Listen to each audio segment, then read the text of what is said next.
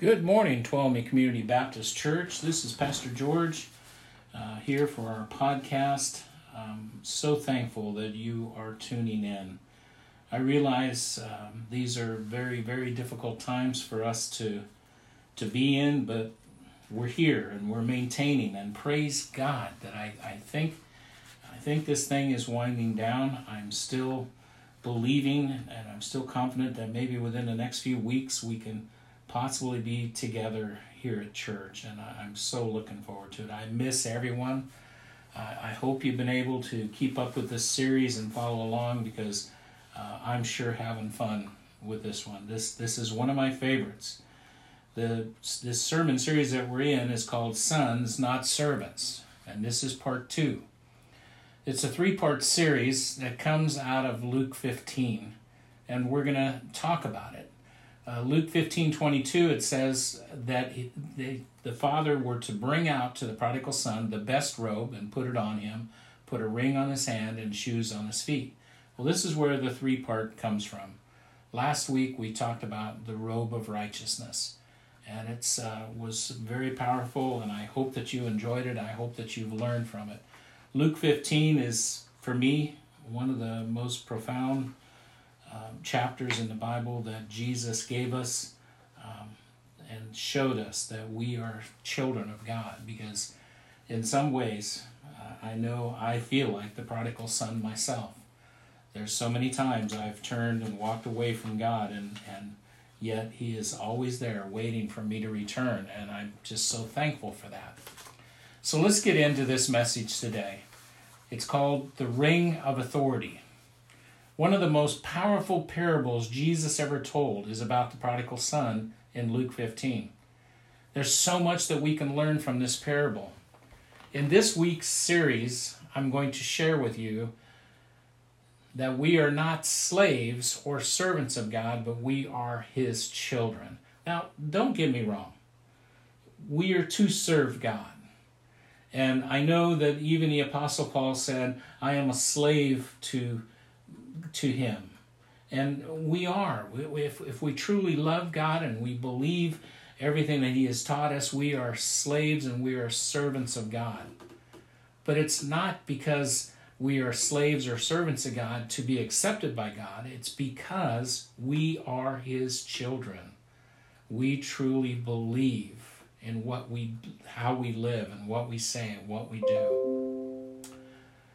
Luke 15 22 it says, But the father said to his servants, Now, remember, this is the prodigal son. Uh, last week we talked about how the son came to himself and he was coming home, and and this is where the father met up with him, and, and the father didn't even allow him in verse 21 to, to say his little speech that I've sinned against your father and I'm not worthy to be your son. The father completely interrupted him and this is what he said But the father said to his servants, Quickly bring the best robe and put it on him, and put a ring on his hand, and shoes on his feet. As sons and daughters, we've each been given the robe of righteousness, a ring of authority, and shoes of sonship. In this series, Sons Not Servants, I pray will open up your eyes to the glorious truth of our true relationship with the Father. Today is Ring of Authority. When Jesus talks about how, about how, as sons and daughters, God has given us all authority over the over the enemy's schemes. So let's look at a few scriptures that's going to bring out this ring of authority of how God has seen this ring of authority, at least through man's eyes. Genesis, we're going to go there, 41, 42, and 43. It says, Then Pharaoh took his signet ring off his hand and put it on Joseph's hand. And he clothed him in garments of fine linen and put a gold chain around his neck.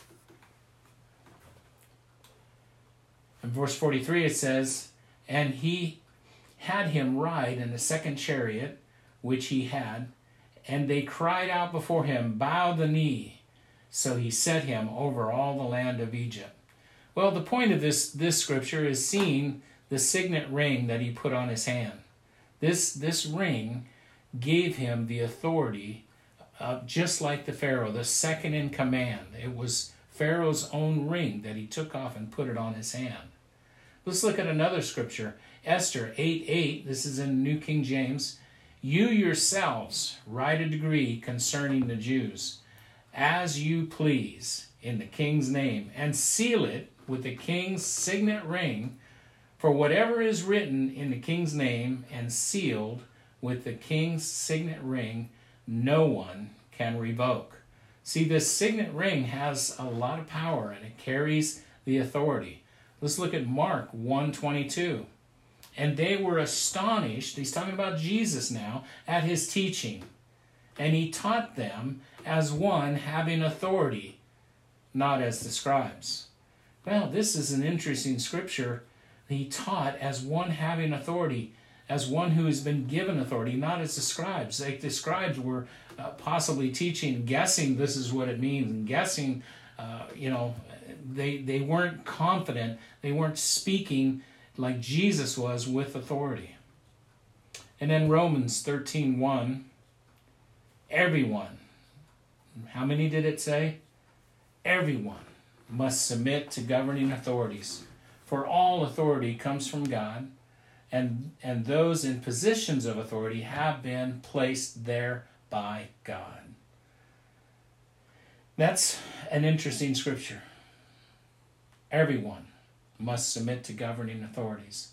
That's exactly what we're doing when we've uh, postponed our church services because our governor has asked us to.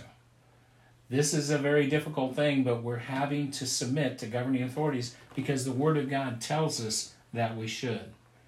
So, what do we need to do? We need to be praying for our governor. We need to be praying for our president that um, this virus will soon be ended and we will be able to open our church doors. And of course, we'll, we'll practice best we can social distancing and washing our hands. And if you feel you need to cover your face, by all means, cover your face.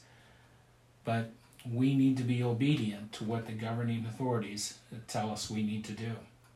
So it brings us to point number one. Actually, you know what I'm going to do? I'm going to share with you the three points that I have for this message.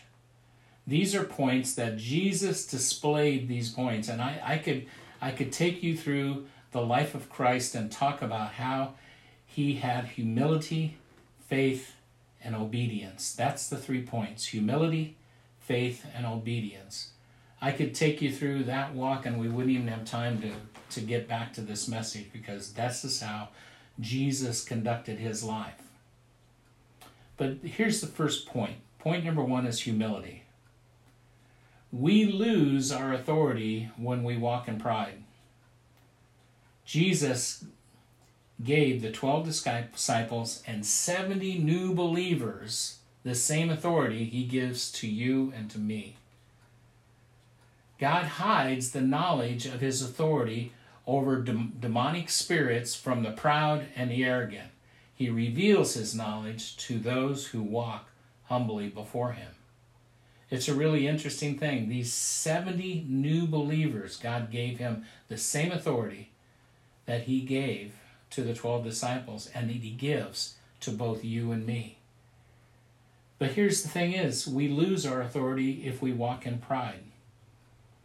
This is a very profound thing, and, and we have to be very careful that we don't see ourselves better than those who don't live the way that we do.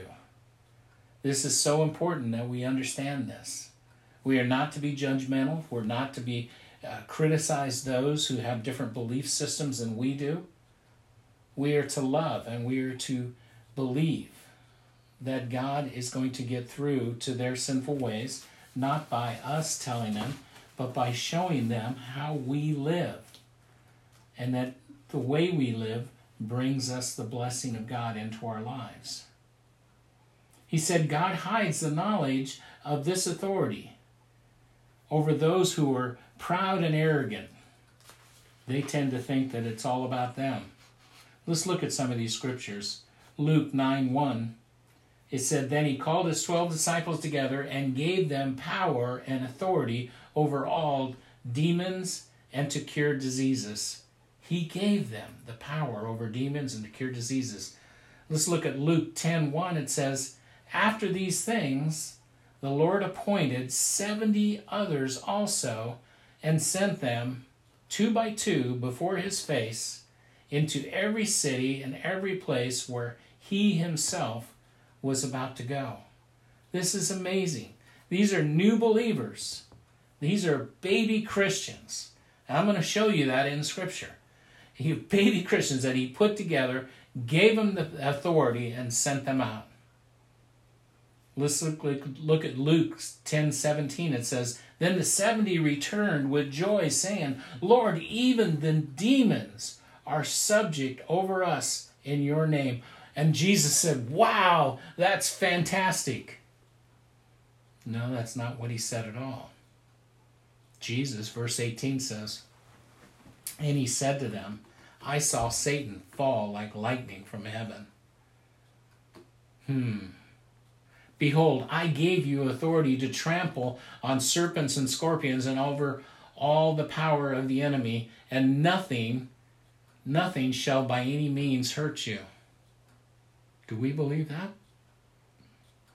Behold, I gave you authority to trample over serpents and scorpions. Are we talking about literal serpents and scorpions? Is that what Jesus was talking about? That we, we better have the shoes of sonship on our feet because uh, we're going to get bit.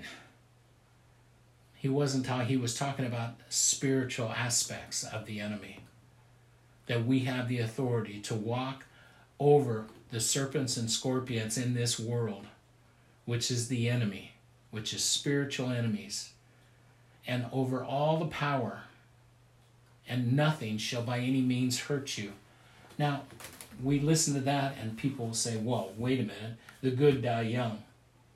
Haven't you ever seen a, a really good person, a, a Christ believing person, and he gets sick and dies? What is that about? When he says, Nothing shall by any means hurt you. Do you realize that Christians don't die?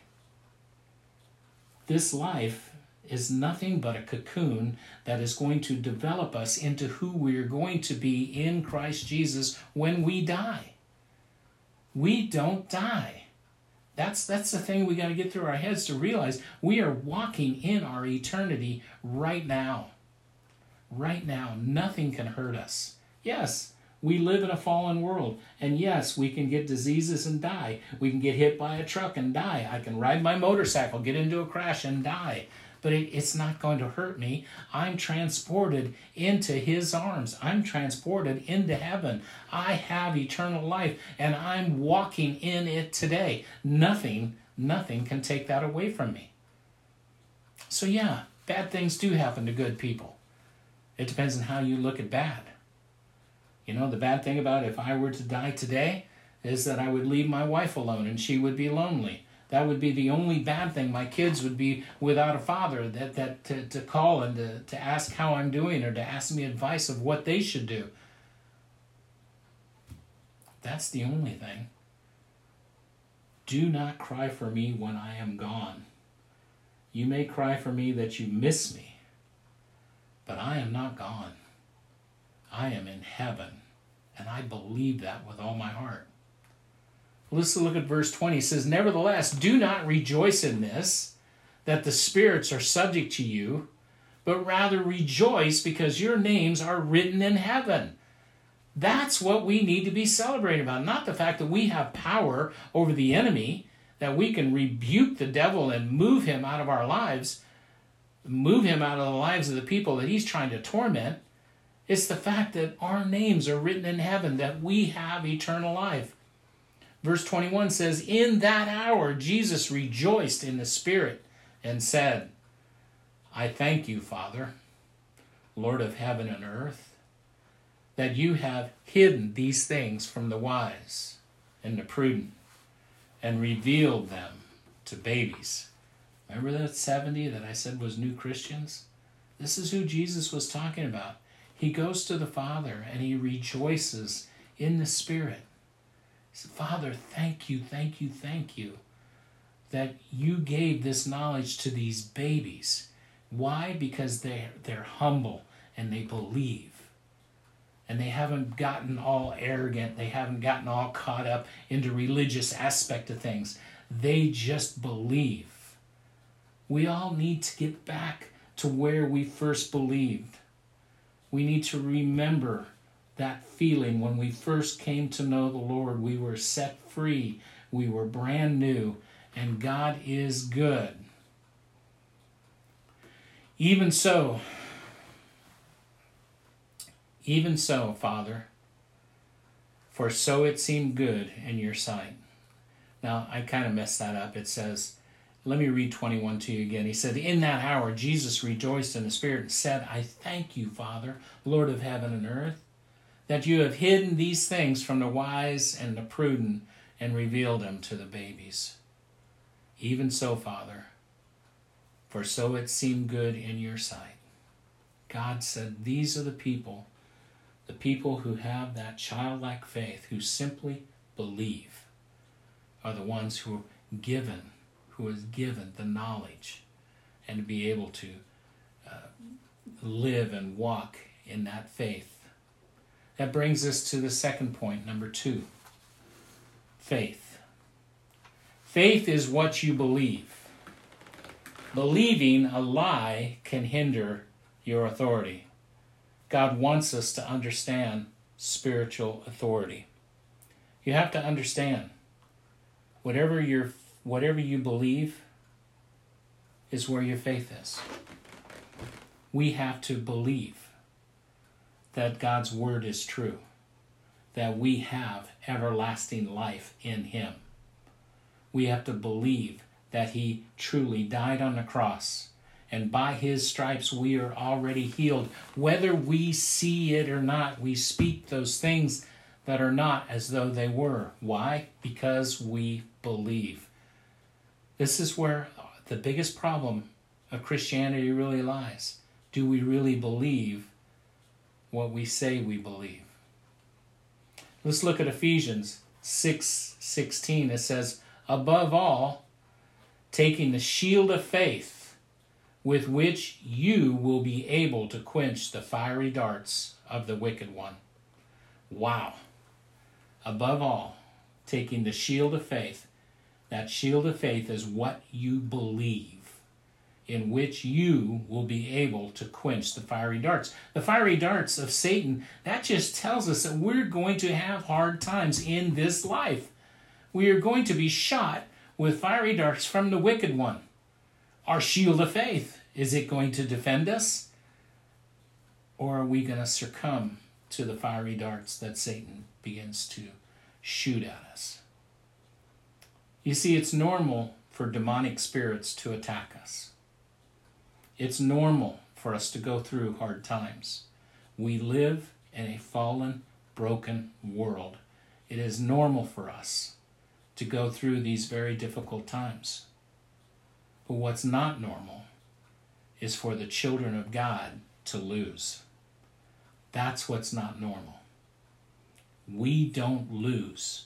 We are the children of God and we have eternal salvation. We do not lose. But see, I don't think we really truly believe that. I think we struggle with it. I, I think that that we just we we see and think that we're not supposed to go through these hard times. What? Everyone throughout the, the living Word of God. Moses had to walk through the Red Sea. Daniel, he didn't wasn't spared the lion den. He was thrown into the lion's den, and, and God closed the mouths of the lions. The three Hebrews, they had to go through the fiery furnace, and there is where God meant them. We are going to go through hard times, and we need to understand that our shield of faith, that is what you believe, is what's going to protect you. Matthew 8, 5 through 10. I'm in the New King James Bible. If you have your Bible, you can turn there. Matthew chapter 8, verse 5. Now, when Jesus had entered Capernaum, a centurion came to him, pleading with him. A centurion is a, a Roman commander. And he came to him pleading to him, saying, Lord, my servant is lying home paralyzed, dreadfully tormented. This guy is in really bad shape. Whatever's happening, he is paralyzed and he's dreadfully tormented. And Jesus said to him, I will come and heal him. Praise God. Jesus is going to come. But look at what this centron said. The centron answered and said, Lord, I am not worthy that you should come under my roof, but only speak a word, and my servant will be healed. Wow. He said in verse 9, For I also am a man under authority, having soldiers under me. And I say to one, Go, and he goes, and to another, Come, and he comes. And to my servant, Do this, and he does it. When Jesus heard this, he marveled. And he said to those who followed him, Assuredly, I say to you, I have not found such great faith, not even in Israel. What is Jesus saying here? He's saying because this man, this man, this this Roman centurion, understands centurion. He understands the role of authority. He understands that he's under authority of his commanders, of his governor, of whoever's leading these troops. And he understands that he has authority over those. And we have all been given authority. And he said to Jesus, All you have to do is speak it because I believe it. What you say, because you're under the authority of God, will happen. That's faith. That's faith. And we all should be there you have been given the same authority as the 70 that Jesus sent out, as the 12 disciples, to be able to, to heal, to be able to cast out demonic spirits. You have the authority. We just don't use it because we don't realize it. We don't understand it. And it brings me to point number three. Point number three is obedience. Jesus received authority by doing the will of the Father. Jesus received authority by doing the will of the Father. We also receive authority from the Father by obeying His will for our lives, by believing what His Word has taught us. Let's look at Matthew 21 23 through 31. Now, when he came into the temple, the chief priests and the elders of the people confronted him as he was teaching. And they said to him, By what authority, Jesus, by what authority do you are you doing these things? And who gave you this authority? Good question. But Jesus answered and said to them, I will ask you one thing, which if you tell me, if you can answer what I'm going to ask, I will likewise tell you by what authority I do these things. And they were thinking, okay. Verse 25, Jesus said, The baptism of John, where was it from?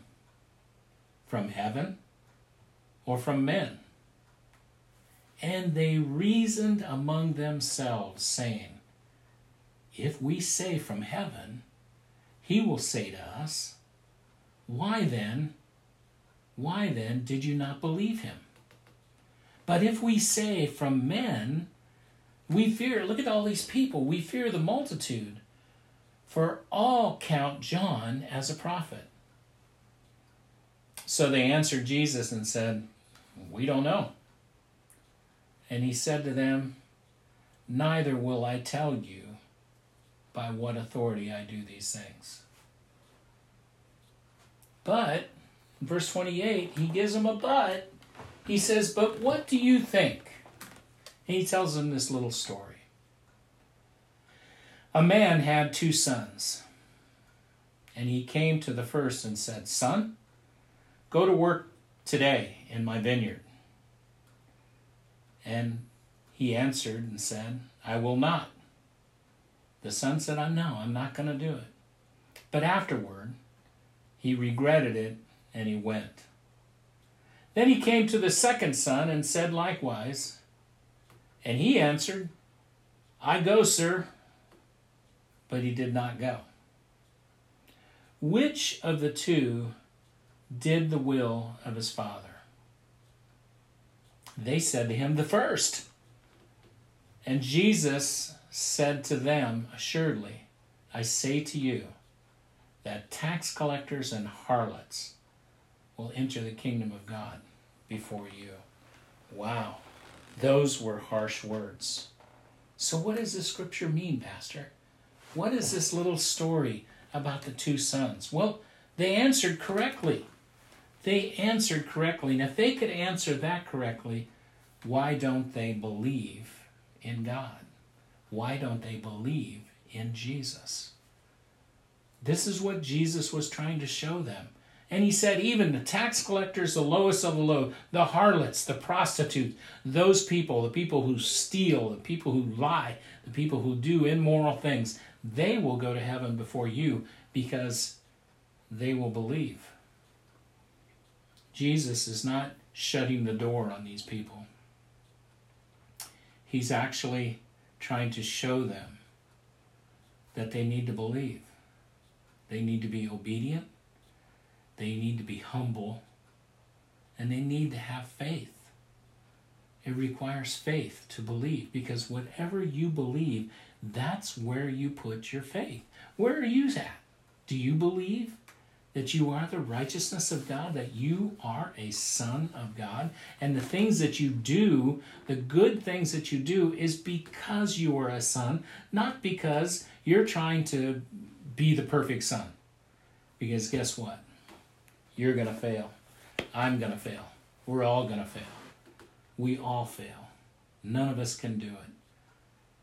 But Jesus said, All I ask you to do is to believe. So let me ask you this What is the Holy Spirit saying to you through this message? What is the Holy Spirit saying to you? What is He saying to me? I need to increase my faith. I need to be humble before Him. I need to stop seeing myself as better than some of those, better than that guy over there, or this girl over there. You know, so often there's so many of us that um, we've been in church for a long time especially young people. I have a real burden for young people. You know, they there's really good Christian kids. They've been in church and they've accepted Jesus Christ as their Lord and Savior, but they haven't been living that way. Now, according to what everybody sees, they still look like the same God fearing teenager that's been going to church and helping in the church but yet they know.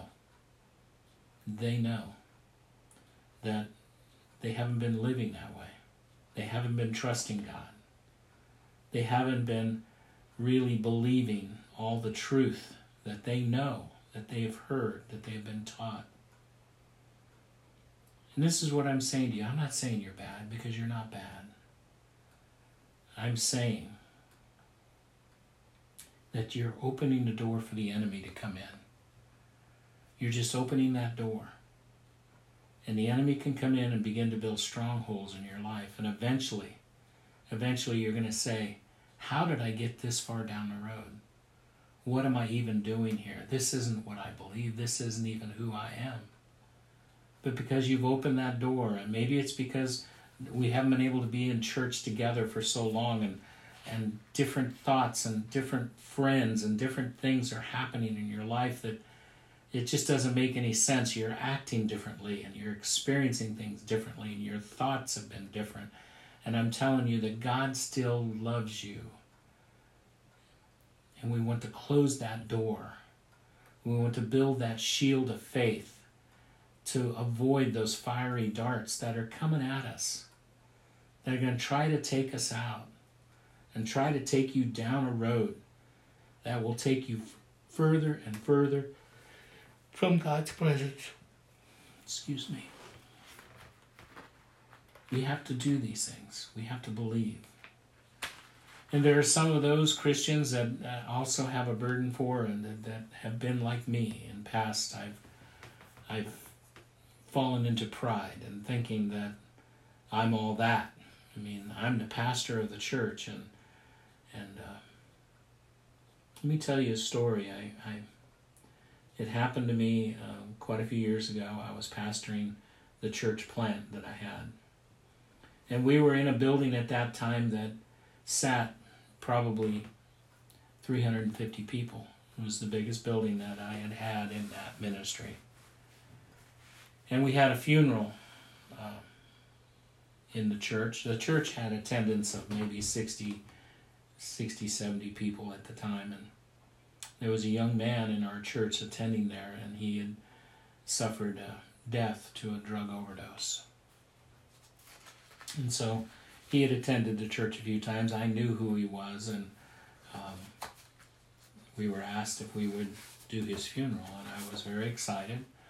I knew that because of this young man's popularity, that we were going to have a full church. I'm talking 350 to maybe 400 people inside of this building. And I had prepared a service. I had prepared a message um, that was, I hope, to reach the population of these people that were coming in. A lot were young people, high school age people, friends of this young man who had passed away. And the Lord began to speak to me and said, I don't want you to teach that message. I don't want you to preach that message. But see, in my heart, I was so prideful. I I want everybody to hear me preach. This is my opportunity to have a full house. I had never preached in this church with this many people all gathering at the same time. It's my chance, it's my opportunity to show everybody uh, my ability to express the living Word of God. So my heart was right in the fact that I wanted people to hear the Word of God, but my motives were all about me. Were not about what these people that were suffering this loss. And the Holy Spirit said, Do not, do not preach that message to these people.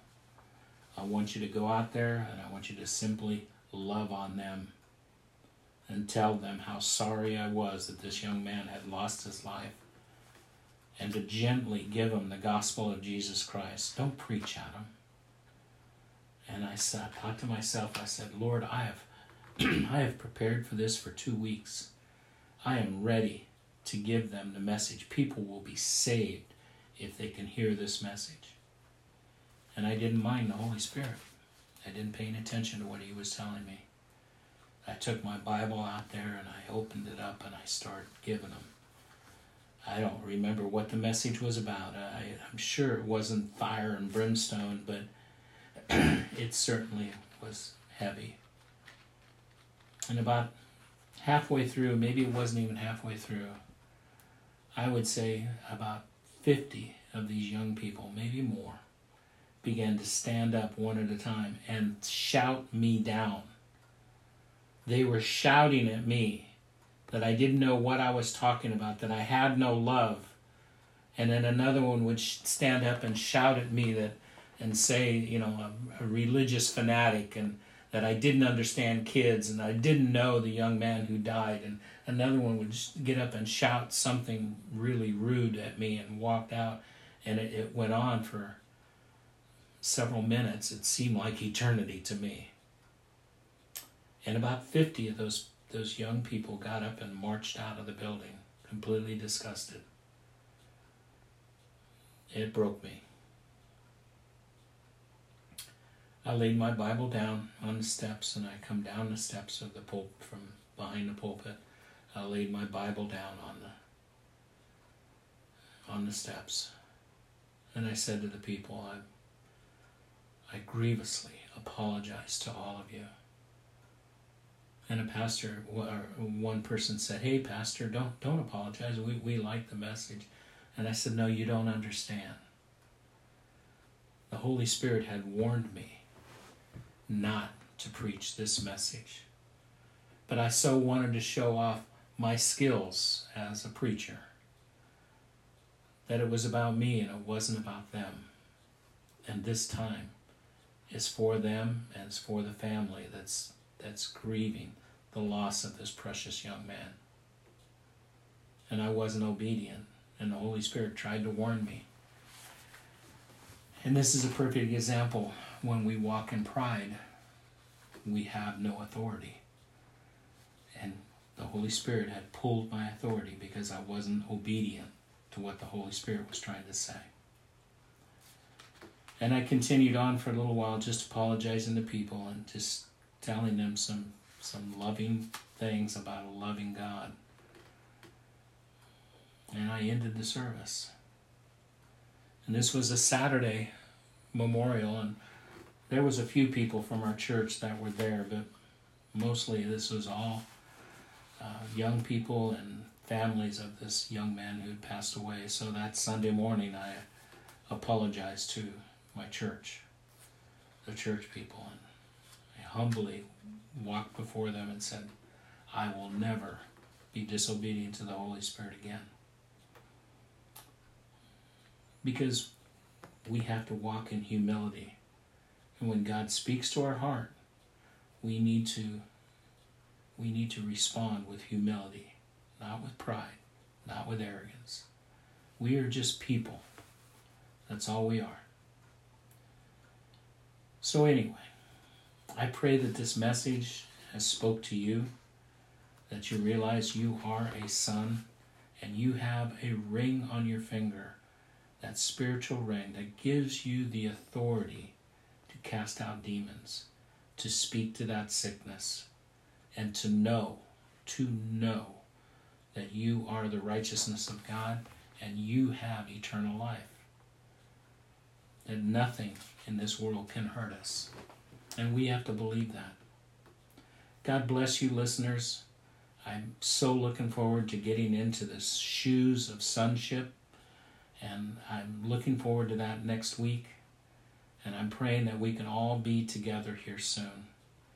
Don't forget to pay attention to uh, Facebook Live. We'll be uh, live on the Tuolumne County Baptist Church uh, Facebook page. We'll be live at 10:30 uh, Sunday morning. This very same message, but you'll be able to see it live. You'll be able to see my new hairstyle.